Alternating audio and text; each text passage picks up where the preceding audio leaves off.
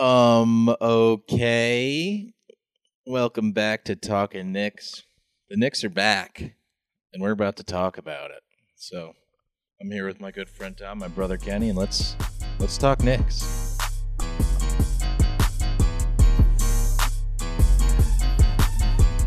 All right, we're here. The Knicks are officially the greatest team ever. Um, exciting times in Knicks land. But before we get into into the greatest times of our life since the Carmelo uh, domination season and Linsanity, let's let's see how how we're doing on our our personal lives.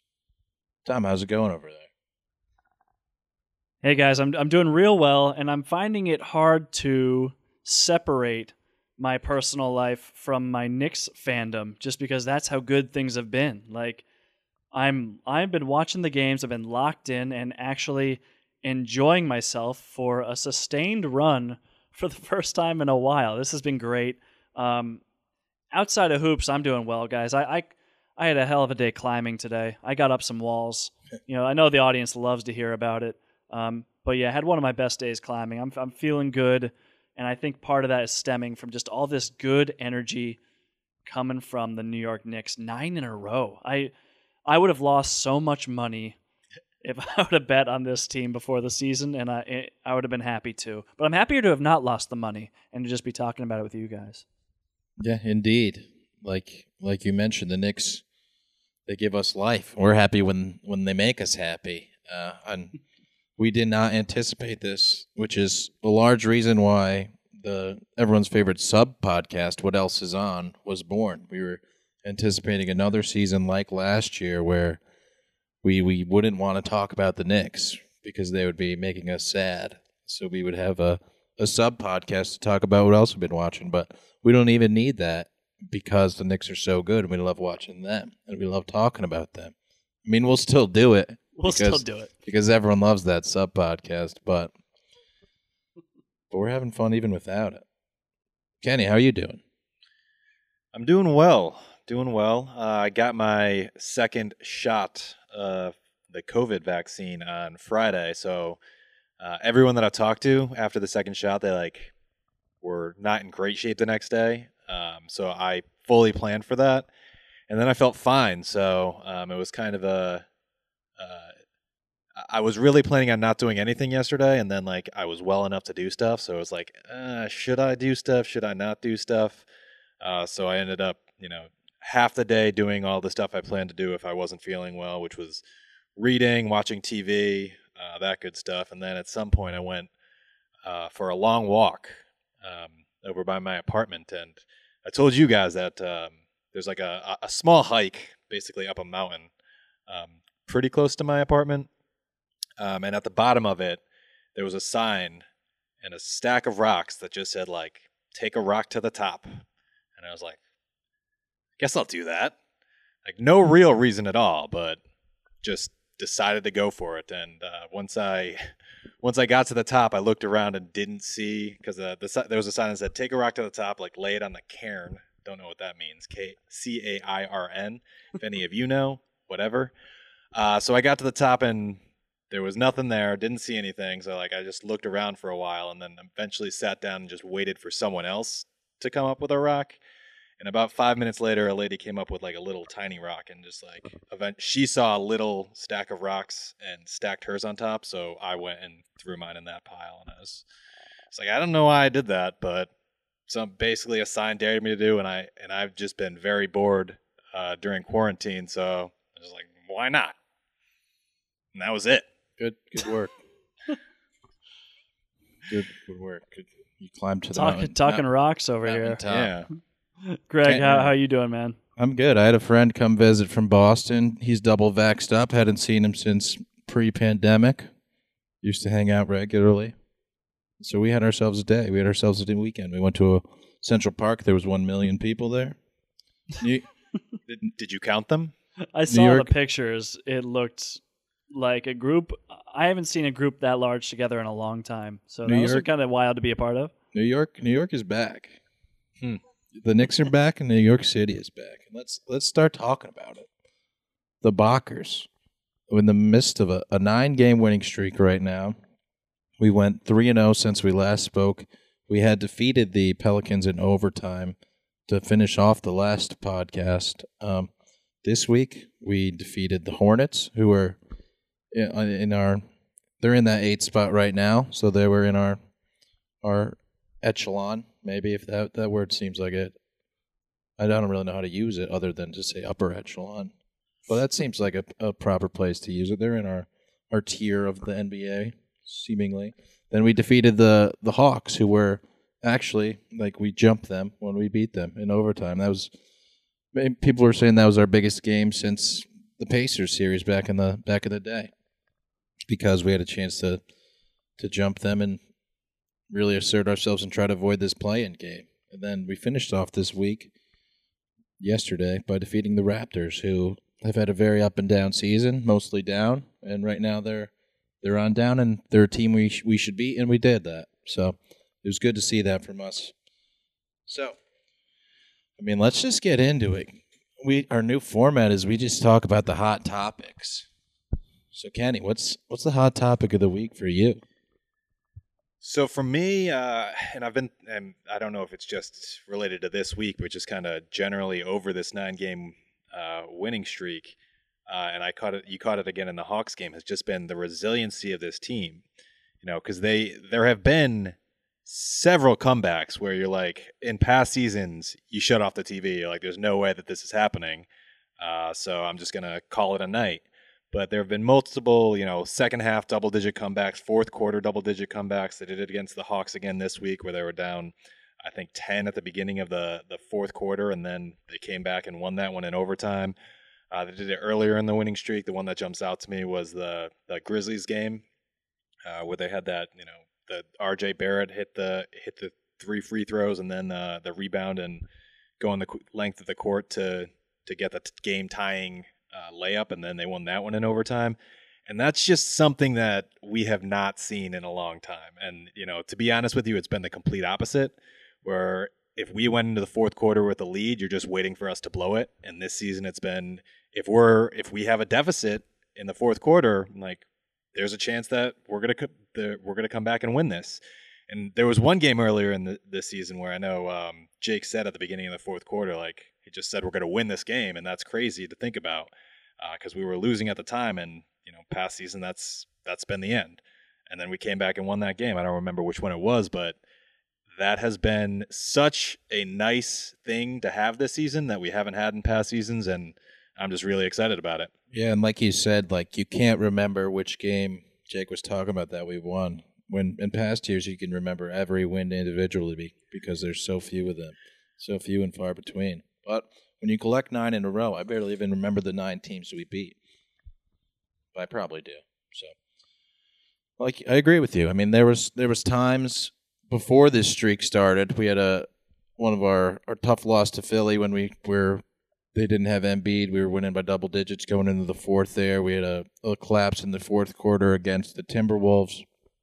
Uh, that had me worried, like worried that that was that was a problem we had. But this this streak they've they've been coming back. The the Mem- streak started with the Memphis game, which was a really big a big comeback to to end the fourth quarter, force overtime, and then win it there. Um, the Pelicans game, they made a big comeback. Uh, the Hawks game, they made a big comeback after Trae Young went down, took advantage of the situation. I think we all we're all well aware that game was was the Knicks were playing great on offense and just getting getting worked on defense until Trae Young went down. So that probably wouldn't would have ended the win streak, but he did get injured, and the Knicks took took advantage of that. I mean, he got injured pretty late in the third. It was a twelve point game, so the Knicks didn't let up. Even being down twelve against an NBA team without their best player, you still got to outscore them by thirteen in that in that last period of time. And the Knicks the Knicks won that one by ten in overtime. Um, so that was good. I agree. The fourth quarter, the execution down the stretch of this has been been much better. A lot of the time, um, we still get a lot of Julius Randle fade away or sideways fade away, basically just shooting the ball over the backboard. That's just like his go-to down the stretch shot. Which do whatever you want, Julius Randle. You're the greatest player ever. Hmm He loves that that shot on that baseline on the right baseline there. But yeah, it's funny because at the beginning of this win streak, when you look to who were who were the crunch time guys, the main one was Alec Burks. Like he was the guy running the show at the beginning of this win streak, and it kind of goes to show just how long the Knicks have been playing well because it feels like Burks has been out of the mix for a minute now, and he isn't even a part of the equation when it comes to crunch time. He's not even really he doesn't really seem to be a part of like kind of the Knicks fans thought process when we're talking about down the stretch. Lately it's just been, you know, RJ Barrett has been really good. Uh, you know, Derrick Rose has been the point guard in a lot of these late game situations. It has not been Elfrid Payton, whose minutes have just declined dramatically during this win streak, which is you know seemingly seemingly been for the best. And then, like you said, Julius Randle, like it's it's obvious to say at this point, but just so much of the offense revolves on what he does.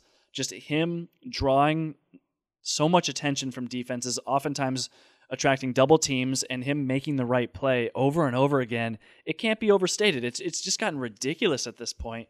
Um, how reliable he is in his production. It's absolutely wild. I'm sure we'll talk more about Randle as we go along here. But no, Kenney, it's it's a great point to point out just how how the script has flipped. Like at this point in the season, we are expecting the Knicks to win close games through execution, through getting defensive stops, and it's even earlier this season they were losing a lot of close games, and it just shows the continual growth and progress this this squad makes. Indeed. Yeah, and, and like it's it the whole the whole thing, like you said, Alec Burks had been the guy in the fourth quarter, like against all odds, because you know there have been several games this season where he has not played particularly well in the first half and the first three quarters even, and then he came back, came out firing in the in the fourth quarter, and you know had a great, ended up with a great overall game. RJ's done that a few times um, in, over the win streak, um, and it's just been a whole the whole mentality of the team of next man up you know, Emmanuel Quickley is another guy who has had a bunch of very good fourth quarters and and really helped the team get some wins. So every night a different guy stepping up, and it's just you know this this team is really that it's a team. Uh, whereas you know I think it's a it's a star league right now, and it's all about getting you know your big two, your big three, whatever it is, and the next whole motto this season has been it's the Big 15. You know, it's it's a full team of guys who are every one of them is ready to step up any given game, and it's it's just you know such such a New York mentality, and I I just love it. It's it's good stuff. Yeah, and to, to talk about the Big Fifteen next man up mentality, that was on full display in the the Hawks game when uh, Taj Gibson gets poked in the eye, he's out. Uh, Nerlens Noel gets hits his elbow or something, and he goes out for I don't remember how, how he got injured, but he goes out for a little bit. And Norvel Pelle just comes in during the most important stretch of the game um, when when they're down 12. Um, and he just he holds his own for, for a solid, you know, eight to ten minutes, maybe shade less until Nerlens Noel comes back into the game. I think if Nerlens Noel didn't come back, Thibs was about to pe- play Norvel Pelle for an entire fourth quarter because, as Kenney's mentioned, he's he loves that traditional center and he plays. So they would have been out. Yeah, Greg, that's a great point. And like, I mean, I don't remember how many of Pelle's nine minutes overlapped with Clint Capela, but I'd imagine several of them, if not all of them. I mean, Capela played almost 42 minutes that game, and he was a beast. Like he he was really good. He gave us a lot of problems and like he's just a super aggressive big. And I, I was listening to to Zach Lowe on his podcast, and he and I believe it was Kevin Pelton described Clint Capela as the Hawks' most important player on the season, which was you know pretty shocking given Trae Young's importance to the team. But but obviously Clint Capela has has been good this season and and he showed that against us. He I mean his stat line, he had 25 points and 22 boards no turnovers. Like he was just a, a total beast against us. So um, the fact that Pelle was able to come in and just tread water for us while the while um, Noel got healthy, that was it was massive, and that does go to show that that next man up mentality you're, you're talking about. You're right. I think that's that covers it for for our our hot topic from Kenney. Um, I'll go next. I'll, I'll I'll jump the line ahead of Tom. I'm going to talk about the the glue of the Knicks. And I think I assume I feel like you guys would guess who I'm about to talk about if I said the glue of the Knicks. I'd guess Reggie Bullock. I Not had two guesses. Yeah, I I think Bullock was was up there though. It's it was going to be Reggie Bullock. So I mean, this guy, this is a guy who coming into the season, we were, you know, he's probably the main target where we're saying this guy has enough value, send him for a, a decent second round pick or two to an actual playoff team. And it happens to be that we're that actual playoff team, and he is he's doing well. Since um, I mean, during this entire nine game winning streak, he's been great. Since Alec Burks has been out, he's averaging 38 and a half minutes per game with 15.2 points, and he's shooting 46% from three, and that's over six games. He's shooting 42% from three during the entire nine game win streak. And this guy's taking on tough defensive assignments every night, just running around for, well, like I said, 38 and a half minutes. That's that's a lot of time to kill, um, especially when, I mean, the Knicks' backup options at, at the shooting guard are are less or are limited without um, Burks playing because you have Derrick Rose and Quickley and Payton who are all uh, point guards by trade. I don't know if I'm missing anything. You have R.J. Barrett as well, obviously, but he usually plays alongside um, Bullock. So, you know, love the guy. He's he's really shown how important he is to this team, and as Thomas mentioned before, he's got great chemistry with Julius Randle, and every time Randle passes it to him, you think it's about you think it's about to go in. So Yeah, and I know they they mentioned on an earlier uh, an earlier game that he just set the record, I believe, last game for most consecutive games with two or two or more uh, three pointers for the Knicks. I don't know how many that is, um, but he has been shooting the ball extremely well the last few games, and it's just been, you know, this is this is what we've been saying for years that you know, in order to maximize a guy like RJ Barrett or a guy like Julius Randle, you need to surround them with shooting in order to space the floor. And Reggie Bullock has done that to perfection this year. He is like, and like you said, particularly since Burks went out, he has been shooting such a high volume of threes, and he's been shooting it so well that it's it really, you know, sets the table for for those guys to be able to do some damage on the inside or or uh, set up other people for um, you know just to have more space to operate. And like you said, I think I think it does bring the whole team together. yeah, and to answer your question, it's 14 straight games with two or more um, three pointers. So, Yeah, and Greg, this your, your point about Bullock really kind of dovetails with what I was going to bring up as my point. So I could bring up a separate separate one now uh, or, or later and just kind of dig in here because my point was going to be that the Knicks offense. I'm looking at cleaning the glass right now. The Knicks offense over the last two weeks has been number one in the league, averaging 120 points per 100 possessions. And I mean, first of all, that's just shocking because like we've thought that this Knicks team has been winning based on their defense most of the time, and the fact they have the number one offense in the league over an eight-game stretch is just insane. And a huge part of that has been the three-point shooting. The, the Knicks actually have the second best three-point percentage over the last the, over the, the nine-game winning streak. They're shooting nearly 42% from three during this this stretch. And that's ridiculous. A huge part of that is Bullock, but it's a lot of the other guys too. And Kenney, as you were saying, like the whole concern around this offense was the spacing and just we have all these guys who like to get downhill. RJ Barrett, Julius Randle, they like to get into the paint. They need some space. They don't have the the tools, the players around them to do it. And this stretch has showed like these guys can, can put the ball in the basket. Like these numbers are insane. You mentioned Reggie Bullock. He's averaging nearly eight three point attempts per game, hitting 43% of them.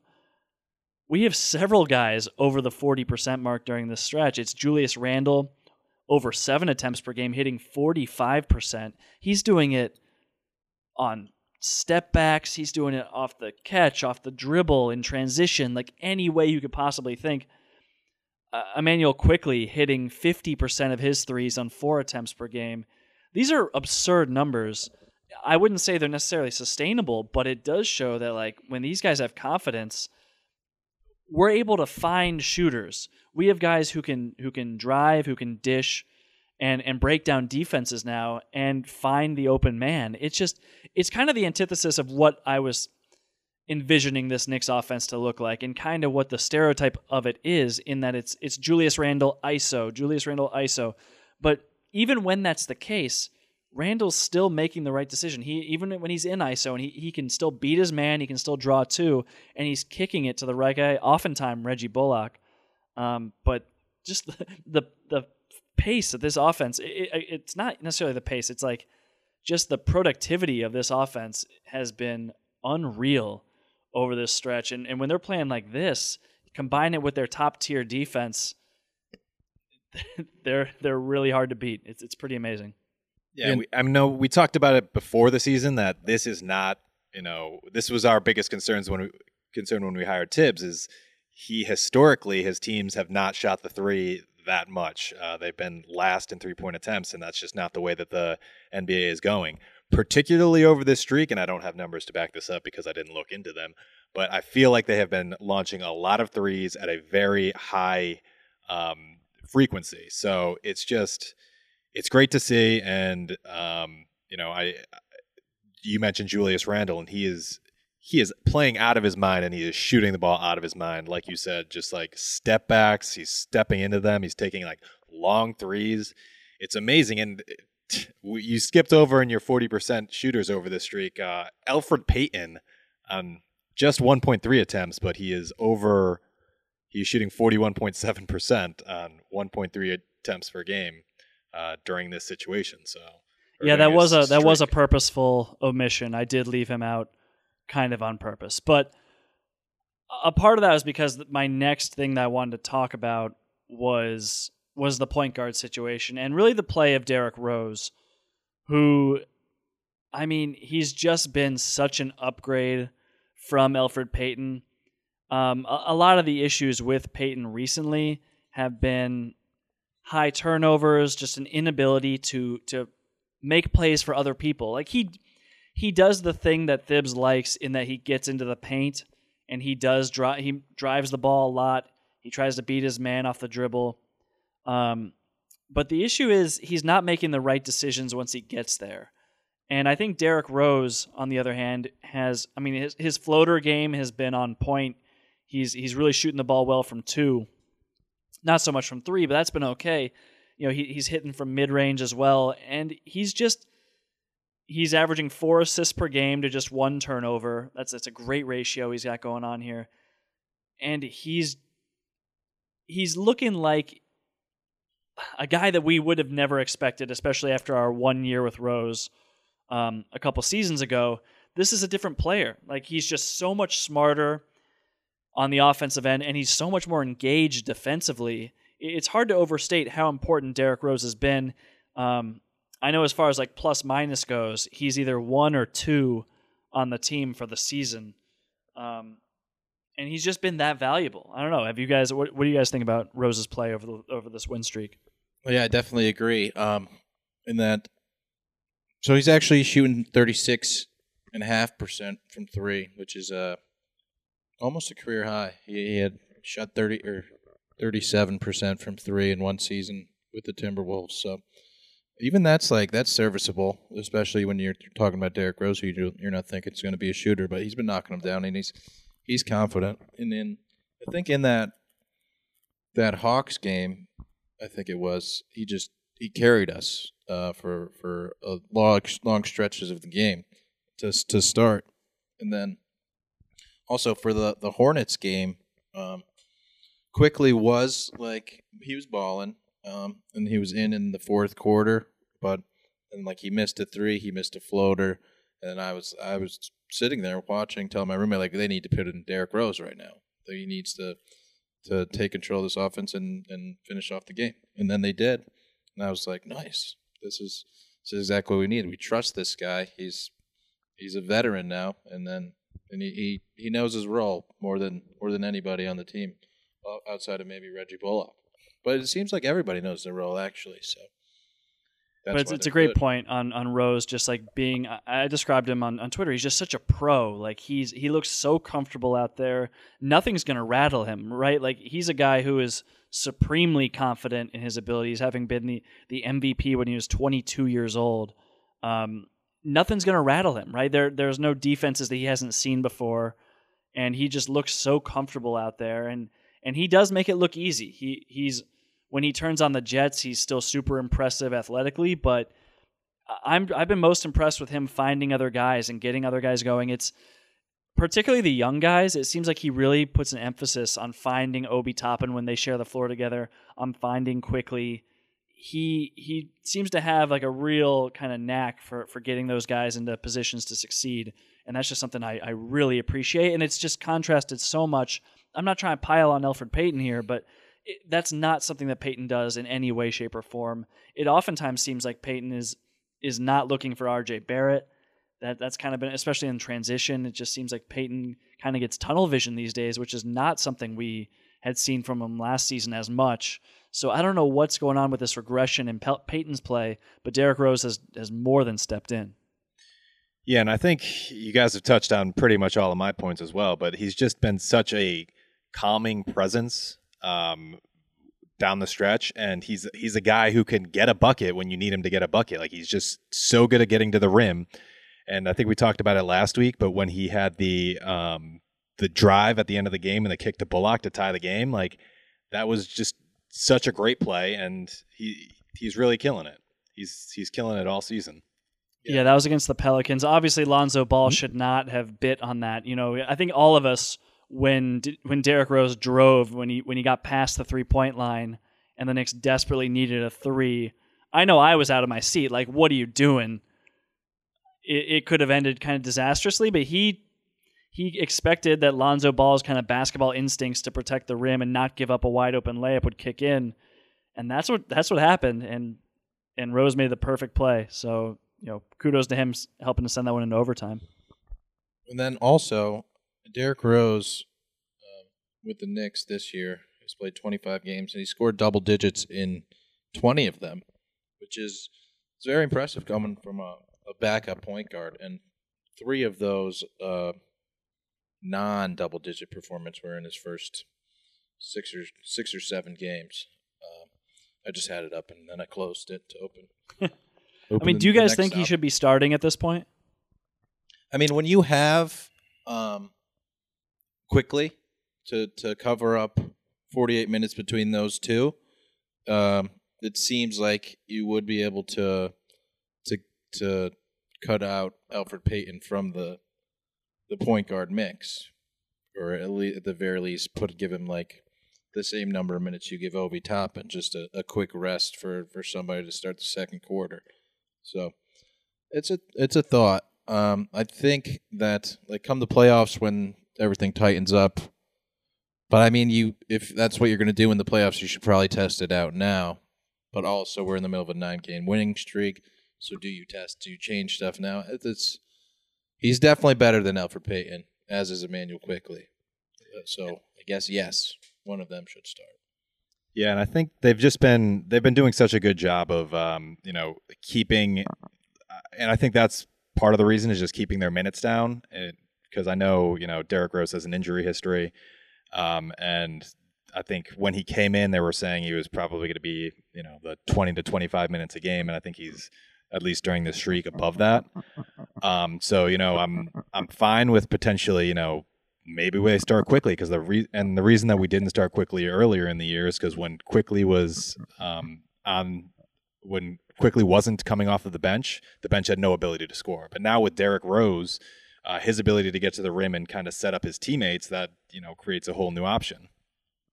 Yeah, and if you, if you when you get Alec Burks back, then you have Quickley and Alec Burks coming in together. So, or no, no, Burks and Derrick Rose. Rose. Sorry, yeah, yeah. So, I mean, it's and and I mean, Payton hasn't been great during this stretch. I think Kenney has a, a stat, a fun fact or a not so fun fact for us, but also in his defense, he has not been like the Elfrid Payton we've we've seen earlier in this year, who's just like dreadful. There's been a couple clunkers in this stretch by him as well, but I, I'm going to defend him and say he's been perfectly okay for 75% of this stretch, which is above average for him.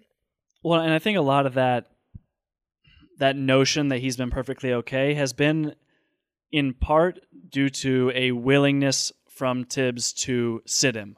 Yeah. I feel like earlier in the season he would just ride Payton for a lot of minutes, um, much to our chagrin, and I think that now i he doesn't feel so beholden to playing Payton during crucial minutes. He kind of goes with the hot hand, and the hot hand has not been Payton, and so it kind of like has has worked itself out that way. But I do think it's a, it's a more it's probably more of a rotation thing than a Payton's play thing. Um, but either way, like you said, it's a nine game winning streak. It's hard to argue for a, that a lot of tinkering should be done right now, you know, lineup wise, rotation wise. But you know, the numbers are bearing out this th- this situation where where Payton's minutes are usually negative, and so at some point the, the streak will end, and at that point, it may be time to revisit some of the the minutes distributions. I don't expect that to happen. I think that's kind of like a fandom, you know, like it's almost like fan fiction over here. We're all talking about it, excited at the possibility of it.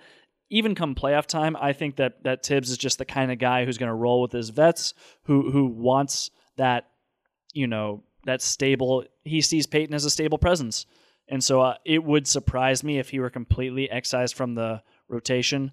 I would expect him to kind of get the same amount of minutes he's getting now uh, come the postseason. Yeah, and, And I know you know that quickly, Thibs. I'll to mention quickly, um, in the during the nine game winning streak, Elfrid Payton has played over 20 minutes only twice in the the Lakers game and the Dallas game. And Other than that, he's been been under under 20, and most recently yesterday he played 14 minutes and 44 seconds. So that was that was his low of this this streak. So, like Tom said, that the minutes are definitely changing for Payton. Yeah, and, and you know that Thibs, you know, his big thing is defense, and I, I think that he has a lot of faith in Elfrid Payton as a defender. Um, I know his offense hasn't been there, and you know there have been a lot of times this season where, and particularly in the last few games, where he makes a nice move, gets to the bucket, and then throws up an air ball, and it's just it's tough to see. And um, you know, Greg Greg hinted at a stat that I have for you guys um, that I'll I'll choose to throw out now. Uh, just because we're talking about the point guard situation and, and Quickley and Rose and, and all of that. But during this nine game winning streak, uh, Emmanuel Quickley has a plus minus of plus 97. Derrick Rose has a plus minus of plus 77. And Elfrid Payton is the only player on the team with a negative plus minus of negative seven. Tough to do in a nine game winning streak to be minus seven when, when the team overall has been plus in, in nine straight games. I mean, And especially when you're playing with the starters, right? Like you're playing Yeah. with the best players on the team at the at the fir- you know in the after the tip and then to open the second half. And I was just gonna say because I think it's connected. It's become very evident a, a pattern in RJ Barrett's play where he just really seems to struggle in the first half and and kind of turns it on in the in the second half particularly it's been it's it's happened in the third quarter but also a lot a lot of times in the fourth quarter. And i just wonder if playing with Payton to start the game is just contributing to his getting off to a slow start. I i i wonder about it because it does seem like Payton first of all he doesn't really find anybody. I don't like he he just doesn't really look to pass that much. I have shown several examples on my twitter feed of him either ignoring or just completely missing RJ Barrett, who who's been wide open at times. And it's got to be frustrating for Barrett to play with that. So I don't know. I, I do wonder if his slow starts have been in part because of, of sharing the court with Payton. What do you guys think about that? It's it's definitely a question, and it's a it's a good question to raise because you know I and I'd have I'd love to to look into the the actual time distribution in the second half, and you know potentially he's he's playing less minutes with Payton there, but I know like you mentioned, there's a whole thing on Twitter about you know just every game someone will post a video that's like look at RJ Barrett wide open for the three here, Elfrid Payton drives that way and just doesn't pass it to him. So you know, I I I, I don't want to pile on Elfrid Payton too much, but um, you know, R.J. Barrett, I think there's a special place in his heart or in our hearts for for him at this point, just because he is that you know second year guy that we drafted. That's you know our guy, and we want you know we want him to get every opportunity to succeed as possible. And Elfrid just seems to not have good chemistry with him, um, to put it as lightly as possible. Yeah. To, to, I'll end on a positive note with, with Elfrid Payton. He had one of the my favorite plays of the season against the, the Hawks. So he had a a little floater in the lane, um, finished it, and then Trae Young had a little lazy inbound that uh, whoever he passed it to was lazily passing it back, and Payton uh, he snuck in, stole the ball, and he was feeling himself. He did some fancy dribbling for a second, and then he drove baseline, and he, he did a, a very tough pass, sending it sending the ball right along the baseline to Bullock to hit a three. And the Garden was rocking, I'm sure. And that, that was a, a, a very quick 5-0 run in the midst of I, th- I think it was a longer run than, than 5-0. Yeah, no, that was an awesome play, and I know Kenney pointed out as well on Twitter that that Payton would like turn towards the the Hawks bench to talk trash while the ball was still in the air, while while Bullock's shot was still in the air before he even dropped. So he was like that confident that it was going to go down. It was that was a really cool sequence, and um, yeah, I'm. It's a good call to end on a positive note. This is a nine game winning streak. We're going to keep saying it. We're kind of just talking about a lot of the fringe stuff because some of the more obvious reasons for the the winning is like you know it's it almost goes without saying. I know that we have we're going to get to a mailbag here pretty soon, and um, I don't know if we want to, Greg, if we want to kick that off here now, but uh, I mean I'll, I'll jump into. it. I know one of the questions was where in the MVP rankings would we put Julius Randle? And I think that's a that's a great spot to to really talk about Randle's contribution here because we haven't really sung his praises quite to the degree that he deserves. We could talk about his step back threes, his isolation play, his finding the right guys as much as we want, but in the context of the league, where what do you guys think? Um, where does Randle's play stack up in the MVP race? And and pardon me for not crediting the question to the right Twitter user, Kenney. You may have that information. I do, and that's that's Hoodie O'Neill. Hoodie O'Neill. Uh, it's a Paul O'Neill in an. He's not actually in a hoodie in the, the avatar, but it's a Paul O'Neill picture in his avatar. Well, thank you for your question, Hoodie O'Neill, and uh, I think it's a good one. Where do you guys think he stacks? Where Randle stacks up in the MVP race? So I actually have the odds, the Vegas odds from I think it's Vegas Insider uh, here in front of me, and right now Julius Randle is tied for ninth with Chris Paul. And um, I'll list, you know, the the people ahead of him, and then I guess I guess we can talk about that. But I have I have feelings about some of them. Um, LeBron James. Uh, so Julius Randle and Chris Paul are both 150 to 1. LeBron James is 45 to 1. Luka Doncic is 45 to 1. Damian Lillard is 33 to 1. James Harden is 25 to 1. Giannis Antetokounmpo is 20 to 1. Steph Curry is 17 to 1. Joel Embiid is 34 to 10 and Nikola Jokic is the heavy favorite at 10 to 36. Um and you know, I have you know it's it's tough uh, to say this because I think we have a rooting interest in um, Joel Embiid, who is currently second. But both him and LeBron James have missed 19 games in a 72 game season, which is you know very close to the the the most games missed in a MVP season was Bill Walton, who missed 24 games in an 82 game season.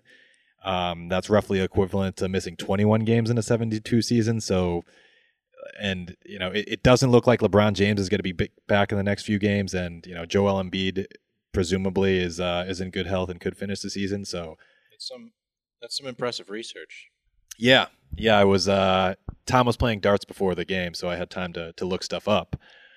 Um, but I'm I'm thinking that both of those guys, I don't know, you know, if I want to rule them out for those reasons. James Harden has also missed 14 games, and they the Nets announced I think yesterday or or last week that he had a, a setback, uh, and he's not going to be back for a while. So those those are three guys who missed a lot of games. That's um, all right. And, and, Kenny, I will just say real quick, um, you alluded to our rooting interest in Joel Embiid, and that's because we have a rookie card, a graded rookie card of his that we were hoping to uh, to skyrocket in value and then flip for for a quick dollar. That's and we had the opportunity to purchase Nikola Jokic.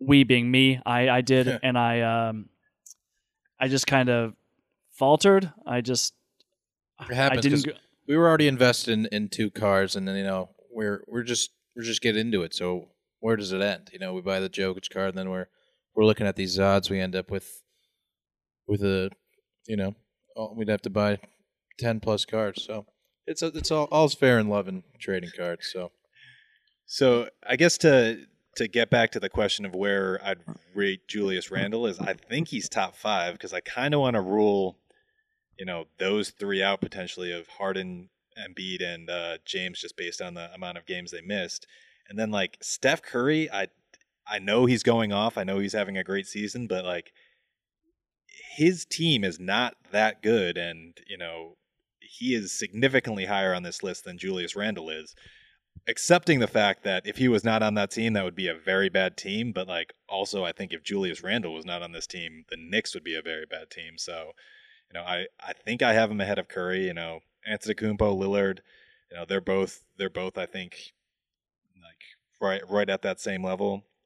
Doncic is another one. Um, that team is underperforming, and I think he has you know a fair amount of talent around him. So, like, I think I have Jokic, Antetokounmpo, Lillard, and Chris Paul and Julius Randle as my top five. so so you're saying top five? That's that's high praise. Um, I and I mean I I, I, think obviously I'm biased and I did Yeah. some you know mental math to get rid of some of these guys, but like it, without Julius Randle, this team is not good. And right now they're they're looking great. Yeah, Kenney. I mean, you made the point that that Steph's Warriors aren't that good, and I just looked at the record; they're 500.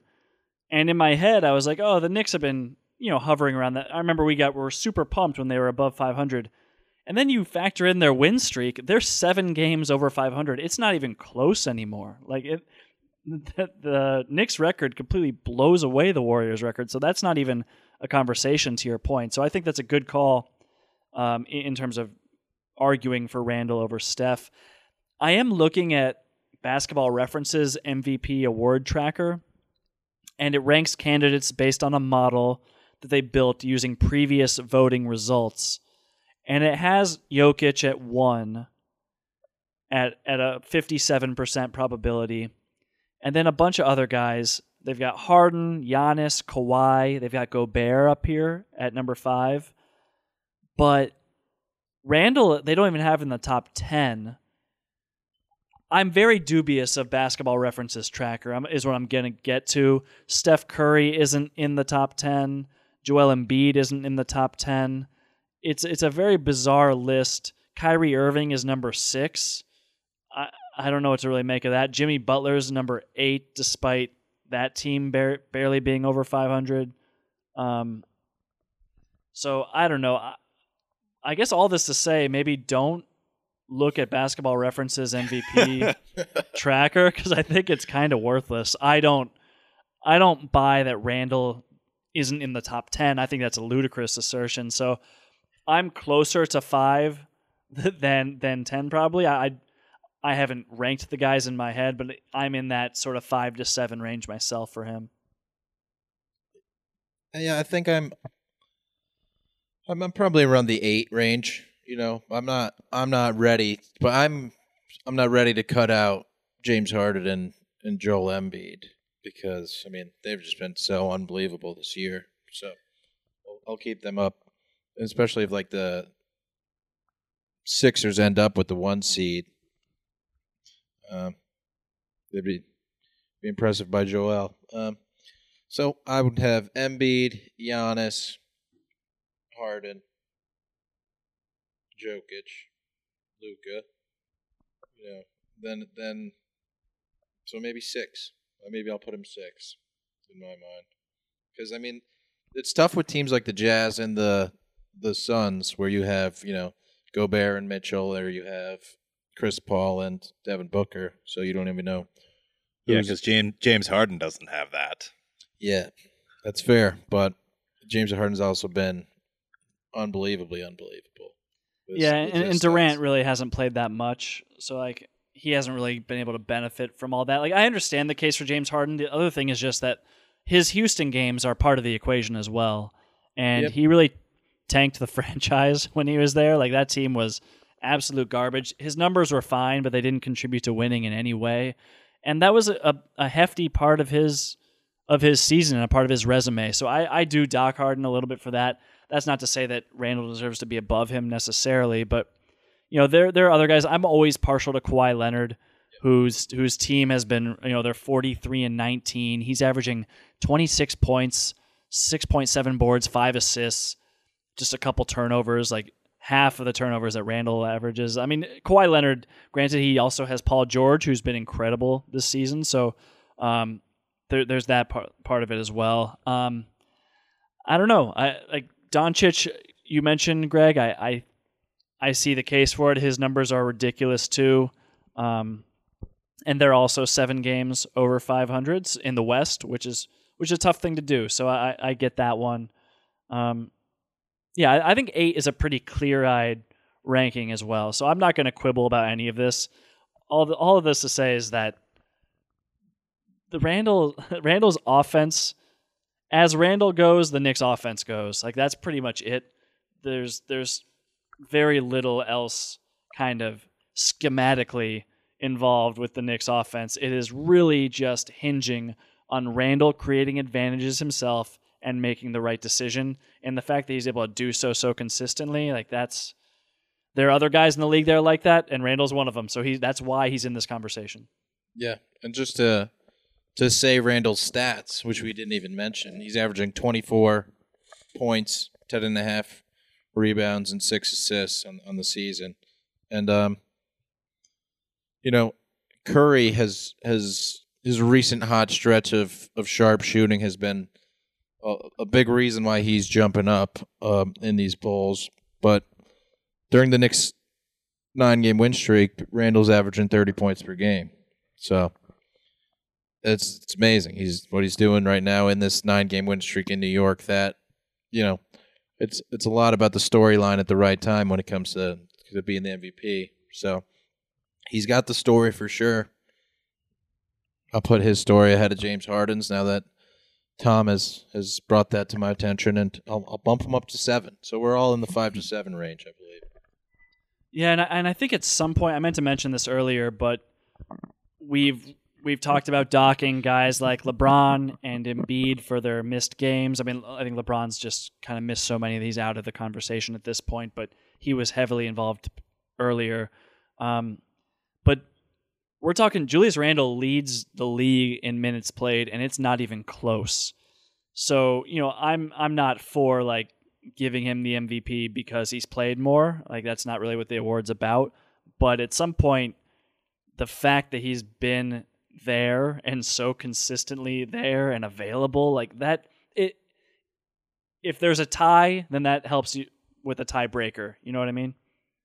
And I think durability definitely has to factor in because, like, you know, we've talked about how many games some of these other guys have missed, and Julius Randle has missed one game and has played just out of his mind, and consistently he's he's in there day in and day out in that lineup, and you know that's there is something to be said about that. As they say, the best ability is availability. That's what he's Mm. got. I've heard Yeah. that. I've heard that. Yeah. I mean, y- It's you good. are of no value to your team if you are not playing. so that's just a Other fact. than Elfrid Payton, as we've mentioned on this pod. no, you're it just we're just having fun. I think Kenny, you got the the next question we got. the next question: um, Who do the Knicks want to see in the first round of the playoffs? Uh, and the this is from Ken NYG at Life NYG. So he seems like a Giants fan who is also a Knicks fan. Who y'all want to see in the first round at home? I'm. I mean, my uh, my initial thoughts, and uh, it's a cop out, is I don't really care. Um, I am just so excited to be in the playoffs. Uh, let me let's take a look at the NBA standings right now. Yeah, my, my gut instinct was also I don't care, but that's probably not. I mean, first of all, it doesn't make for good podcasting. So let's start caring. All right. Um, so I, I will say if, if the season, yeah, Kenney, go ahead. Yeah. Currently, the Knicks are in fourth place. They would be playing the Hawks, uh, who are a half a game behind them. The Celtics are two games behind the Knicks in sixth. Then the Heat in seventh. Uh, I guess they're tied sixth and seventh. Then the Hornets, Pacers, Wizards, Bulls, and Raptors are all in the equation um, in that 12 to uh, 12 to 9 range. Um, so any of those teams grab you? I mean, I don't, I don't know.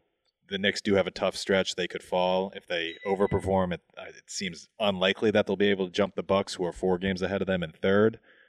Um, so I think all of those those teams are probably within the realm of possibility. I, before this last Hawks game, I would definitely would have said the Hawks to you, but that, just seemed like such a such a struggle, and like you thought that they were going to make adjustments at halftime and figure something out, but it, it just it didn't work. And um, like I said, we would have lost that one. Um, we also lost recently to the Celtics, and the Heat beat us three times this year. But um, of those three teams, I think that the Celtics is probably who I would pick. They, they've been not clicking. They just went on a, a little bit of a, a winning streak, and then they lost three out of four.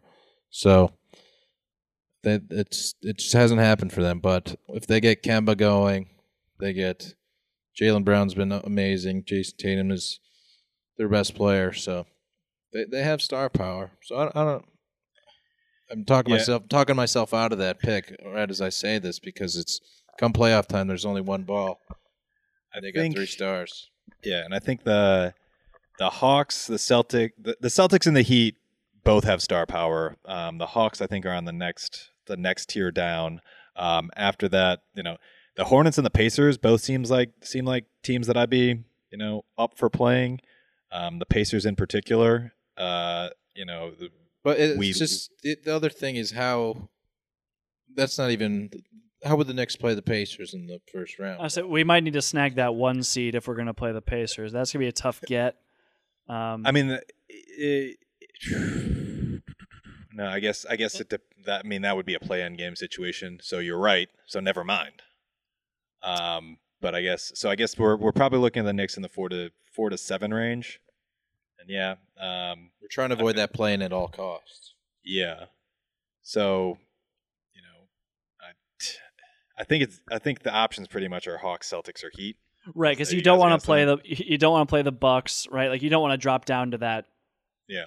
that six seed, play the Bucks, and you want nothing to do with the Sixers and Nets. So yeah, I- those are kind of your options. Are really the, the, the Hawks, Celtics, Heat, and I mean the Hawks. What what scared me a little bit about them was the fact they had so they also had a lot of injuries that they were dealing with. Right, I think DeAndre Hunter has been really good for them, but he was out in this game. Um, I mean Cam Reddish. I don't know how good he's been this season, but I know he was also out. Those are two giant wings. Um, and just the fact that Trae Young creates so many problems for us. You know, Elfrid Payton, for as much as he's billed as a defensive player, I, I think he doesn't really have the answers defensively against Trae Young. Um, neither does Derrick Rose, probably not Emmanuel Quickley either. I, like Frank is the guy who you'd want to guard Trae Young, but that's just not going to happen in a playoff setting, I don't think. So that that's just a tough matchup for us. Um, with, with the Celtics, you mentioned the star power with, with Jaylen Brown and Jayson Tatum. And and you know, Kemba has kind of picked it up. I'm looking at the the Celtics stats over the last 10 games. Kemba's played in 7 of their last 10 games. He's averaging 20 points, 6 assists, 6 boards. So he's cu- starting to come around a bit himself. Um, starting to get to the free throw line a little bit more too, which is a good barometer for Kemba.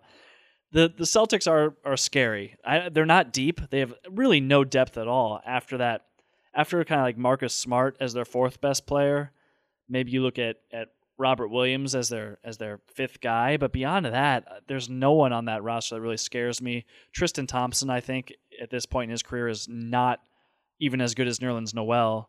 So that matchup doesn't frighten me. You know, the Clint Capela matchup with the Hawks is is scarier. So I don't know. Defensively, you guys think we match up well with uh uh, on the wing with Jayson Tatum and Jaylen Brown? I I like it's it's, it's R.J. I- Barrett, uh, maybe defending one of those guys, probably Jaylen Brown, and then Reggie Bullock on Tatum. I think is how we would probably match up there. the Um, the the tandem of Jaylen Brown um, and and Tatum, um, I don't really like. Uh, that's not something I'd love to see. And and Julius, um, not Julius, uh, Jimmy Butler is another guy that I don't really want to see. So I think I'm I'm firmly in on the Hawks, even though like as you said, we the the matchup wasn't great the last time. But I think I think that just the talent on the other team scares me a little bit. And maybe it's talent, maybe it's experience too. You know, the Celtics have made it with this group, or certainly like Tatum and Brown have made it to an Eastern Conference Finals. The Heat made it to the finals in the bubble. Uh, the Hawks haven't proven it in the postseason, so I think that that could be a, an answer there too. The the other part of it you're talking about, or do we think we can match up with, you know, Tatum and Brown? But the Celtics have they got nobody to guard Julius Randle if they're relying on, you know, who are they relying on? Robert Williams to try to guard him, or I don't even know who. Yeah, they're, Marcus Smart would be guarding Julius Randle. It just it just wouldn't work for them. Yeah, it's like Jaylen Brown, who's just as strong as he is, he's not big enough. Like no way. And I, I do think I, I remember Brown being matched up on on Randle a little bit. yeah, I think that's right. Um, so you're right. Yeah, the, you have to look at it from the other perspective too, and they don't have the they don't have the guy to to really d up on Randle. Though there are not many guys in the league who match up well proportionally to Julius Randle, who's just so big, so strong and fast and and skilled. Given that size, uh, it's it's really remarkable. So uh, you know there aren't many guys. One of those Yeah. guys is probably Bam Adebayo. Yep. So yeah, that's a problem. That's where we want. We'll we'll cut out the heat. So I think It's a great point. we're, we're I think we're getting close to agreeing on the Hawks, despite our our difficulties during three quarters of the game the other day. But I mean, also, look, if Mitch were healthy, I think that Capela would be a, a much less of an issue. I think Mitch does a much better job of like splitting the difference on on pick and roll on pick and roll defense. Um, and he's just a much bigger body. Like you look at Mitch and Noel stand next to each other, it is striking how much b- bigger, taller, wider Mitchell Robinson is versus Nerlens Noel. So I, I just don't think Clint could really like push any push Mitch around, but I don't think we really have a timetable for Mitchell Robinson's return, which is kind of my hesitation there. But you get, you know, you're in the playoffs. You have to you have to match up against somebody. It's gonna be somebody good. So I think kind of the lesser of all evils is probably that Atlanta Hawks squad. I think that's fair. I think we've we've come to consensus, and we'll accept. We like the Hawks, but we'll accept the Celtics. Is- The is- Heat the Heat would be tough. You know, like Jimmy Butler could could shut down R.J. Barrett, who's our second leading scorer, and Adebayo would be a problem. Like, as much as there is a problem in the league for Randle, like you said, it's, it's Adebayo. So you know, those are our two top guns. That would be that'd be a tough matchup, no question. Okay. So what's our? We got one more question. So the last question is coming to us from Isaiah Bermudez. I don't know if I said that right. It's uh, at Isaiah two seven four zero, and his question is: Do you think that the winning ways and change of culture can lure in a big free agent this coming off season? And uh, I took the liberty again because Tom was playing darts to to write down some of the uh, free agents and and potential free agents this upcoming season. And I think you know the it's not a big free agent offseason this year. Um, the only potential guy is Kawhi Leonard, who has a player option, and you know, it, it, the the Clippers have been good, but maybe if they get knocked early, he you know bounces out of that situation and sees if he can he can find something else, and that that would be exciting. Um, I I do think that you know, regardless of what happens this offseason, the change of culture is definitely a help. Um, you know, whether it actually lands them a free agent or not, who knows? Um, but like I said, there's there's the one big big name free agent, and then I think the way that this team is built, the only other options really are you're probably going to do what you did this year with a couple of good guys to try to fill out the roster, and then maybe aim for one of the point guards who are you know Chris Paul, Lowry, Conley, Lonzo Ball, um, are all options. But I think other than that, there's uh, actually a, a Lowry DeRozan thing would be would be fun. I don't know if that's actually a possibility, but I think that would be fun. Um, but I just don't know what it what it looks like. What do you guys think? Yeah, I think they could definitely entice someone to come in. I know Chris Paul's got a forty-four million dollar player option, so I don't I don't think he'll be a free agent. Uh, and I, th- I mean, well, last time we were we were like this, we were able to bring in you know Tyson Chandler, who was you know a pretty marquee free agent during that summer. So I I think like I mean as you mentioned, the options aren't great, but I, you could see a guy like DeMar DeRozan getting a big one or two year deal from the Knicks, and you know, just seeing what he can do. But the way the Knicks are built, we got to re-sign a lot of our guys. You're going to see, I assume, Reggie Bullock get paid. Um, Elfrid Payton probably going to be the the one guy they let go. Derrick Rose, you have to re-sign. If you want to bring back Burks, you got to re-sign him. Nerlens Noel, you'd have to re-sign him. And all these guys are going to be hot commodities, so I don't even know what the money's going to look like. And I, I, assume they'll extend Randle, uh, pay him more. So as much as there'll there'll be enough money for what they what they want. I mean, Kawhi's not going to come here, like you said. The the the crop isn't good enough, but we can get a Tyson Chandler quality person to come, I believe. Tyson peak Tyson Chandler. Yeah, I mean DeRozan's an interesting one, Kenney. I feel like that signing would probably get panned by like a, a, lot of analytics folks in the media and probably even a lot of fans for, for going after the the big name free agent um, who maybe doesn't arguably doesn't contribute as much to winning as a lot of people would like. But as maybe some of I know you guys know, I've always been kind of a DeRozan defender.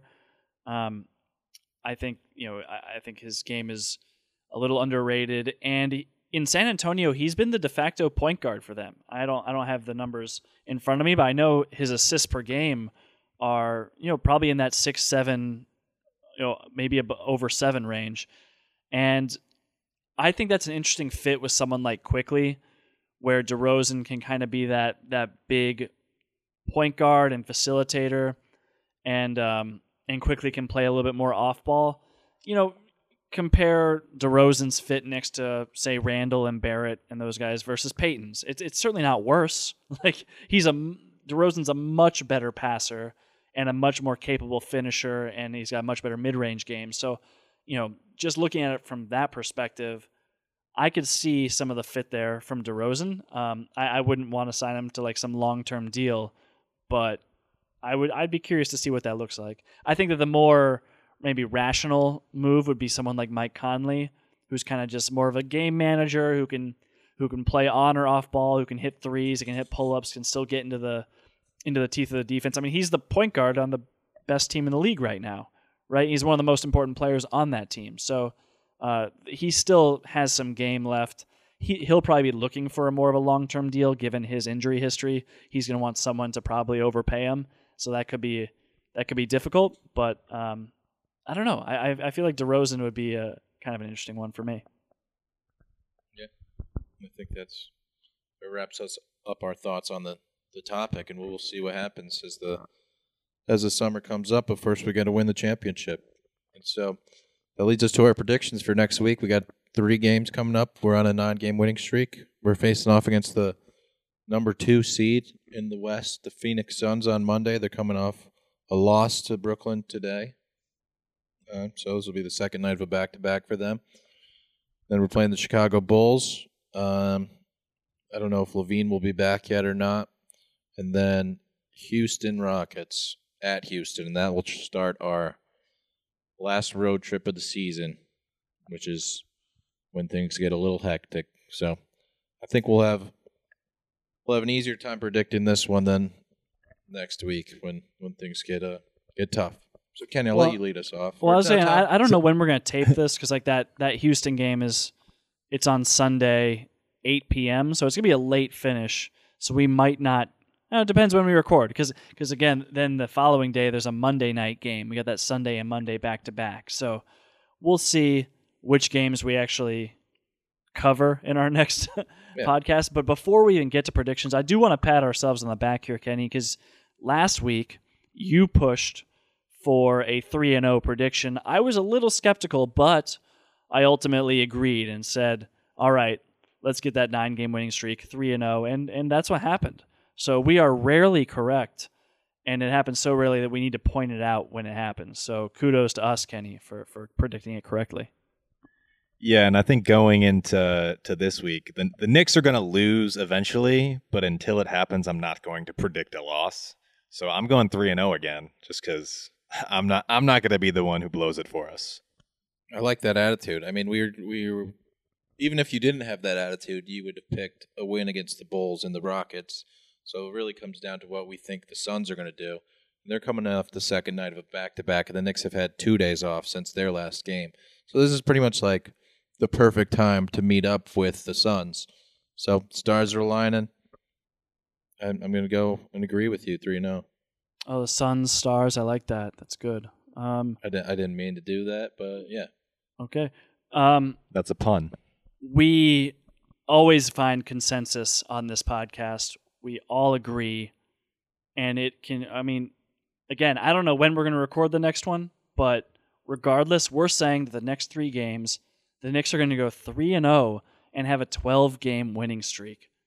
That's what's going to happen. And if we don't record after that, we're going to predict a win against the, the Grizzlies, as Kenney has mentioned. So until further notice, we're predicting wins from the Knicks. I love it. Yeah, I'm in.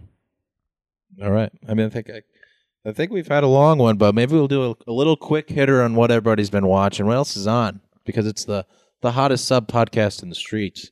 I personally finished up New Girl, finished up season six, which I, I consider the end. Um, and then I've watched a few episodes of Portlandia. Weird show, um, weird entertaining, but it's just that's me. That's what I've been watching. You guys, you don't have to watch Portlandia, but if you like funny stuff that's weird and maybe not funny, then you would like it. It's very It hit or is miss. so weird. So I've, weird. I've seen a little of Portlandia, and yeah, it is that, that's a weird show. Um, I, I guess I'll, I'll throw out what I've been watching. Um, this has been a week of finishing stuff for me. I I finished my my vaccines. Um, I just finished uh, the Falcon and the Winter Soldier. Again, uh, I talked to Tom about that. It's a good good Marvel show if you're into Marvel shows.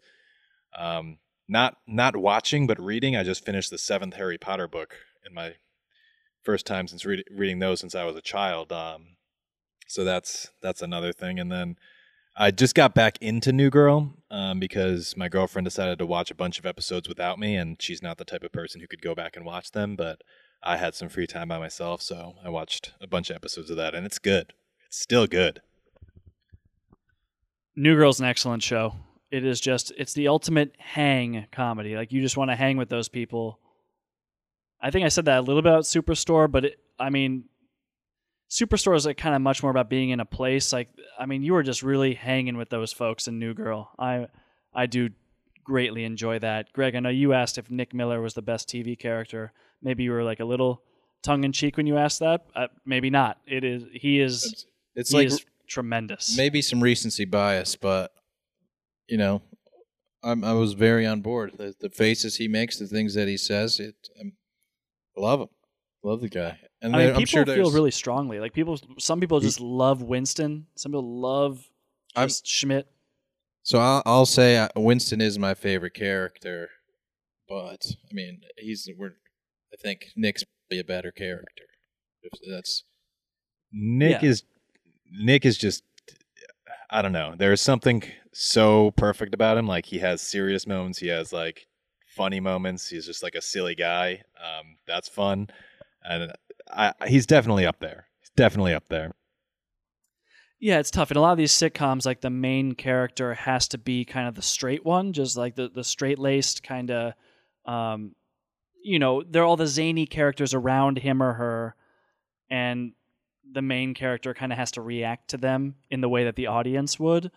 But New Girl does a good job where it's like he's, you know, he's the leading man in that show, and he's just as crazy as the rest of them, right? Like he's just as much of a character, and they don't really like have to, have to sacrifice his character just for him to be the main lead there. You know what I mean? So that's a that's a real feat from New Girl. Well done. all right. So what else is on for you, Tom? So I feel I feel like I've talked a lot about Superstore on the show. It's just Rose is, is watching it now for the first time, so I've been catching some of that. But I, what I want to talk about is tonight the Oscars are on, and I don't know if you guys care about the Oscars. Um, I Not was just- even a little bit. You don't. So I was just over at our friends, the Widmans, and they watched every single Best Picture nominee, which is a lot of movies. That's a, I think there were nine of them this year, and I don't even think I've watched nine movies in the past year. Like it has not been a movie heavy year for me. I just didn't feel like there were a lot of there was a lot of new stuff coming out during the pandemic that really interested me. Um, I I'm I don't think I'm going to watch the Oscars, but I am really curious to see kind of what wins the awards. I watched the front runner Nomadland. I think I've talked about that on this podcast. Um, I, I've tried to watch some of the other ones, but I don't like Sound of Metal is is, is a movie that's kind of getting a lot of buzz for for maybe winning some awards. I thought it was just fine. I, I feel like my my go to just reaction to a lot of movies from this year was, eh, that was fine, and that was other than Palm Springs, which deserves all the Oscars. Yeah. Um, but I don't know. I I am curious to see kind of what gets the the wins. And plus, this it's year. it's the Oscars, so you never know. It's they're these are the people on, on Rotten Tomatoes who are gonna gonna tell you that that movies are good when when they didn't enjoy them. That's that's who these people are. Like And last year, you know, Parasite won, and I think I think we all liked Parasite, we right? did. Like it was that was a good movie. Um, Paras- Parasite was intense. Like Parasite was was one of those movies that like I get it. Like I can see the acclaim and all of that, but it's not a movie I would want to watch a second time. that's fair. Oh, interesting. Yeah, I, I don't know. I think last year for Best Picture, there were a bunch of movies that I watched and that I enjoyed, and this year that really hasn't been the case. But you know, hopefully we get a ba- bounce back year for movies because I like movies. yeah, I and it's it's tough because like movie theaters weren't open for the year, so you didn't hear about these movies as much as you would have probably. Yeah, I was gonna say Tom. Tom said he hasn't seen a lot of movies, and then he was talking about these Best Picture movies that he's seen and his opinions on them. And I had not heard of any of the movies that he mentioned. I know. And that's funny. Is like they're all streaming. You can all watch them somewhere, whether it's on, on Hulu or Netflix or Amazon Prime. Like they're all available, but there's been no just hoopla, the no you know buzz around any of them. So that is just kind of a weird thing that, that happened during the pandemic, and and hopefully movies come back like the Knicks. Yeah. Movies- the only movie, movies are the only movie I've heard of in the last year is Boogie, and that's because there's commercials for it every Knicks game. The Knicks, the Knicks are back, and we'll end on that note. We'll, the Knicks are going to continue their nine-game win streak. We're going to keep building up. Follow Tom on Twitter if you don't yet. I assume if you're listening, you're diehard, so you already follow Tom. Follow us, Talking Knicks. Leave a review, five stars, because the Knicks are the Knicks are a five-star team, and we're a five-star podcast. So, thanks for listening. Go Knicks. Knicks State.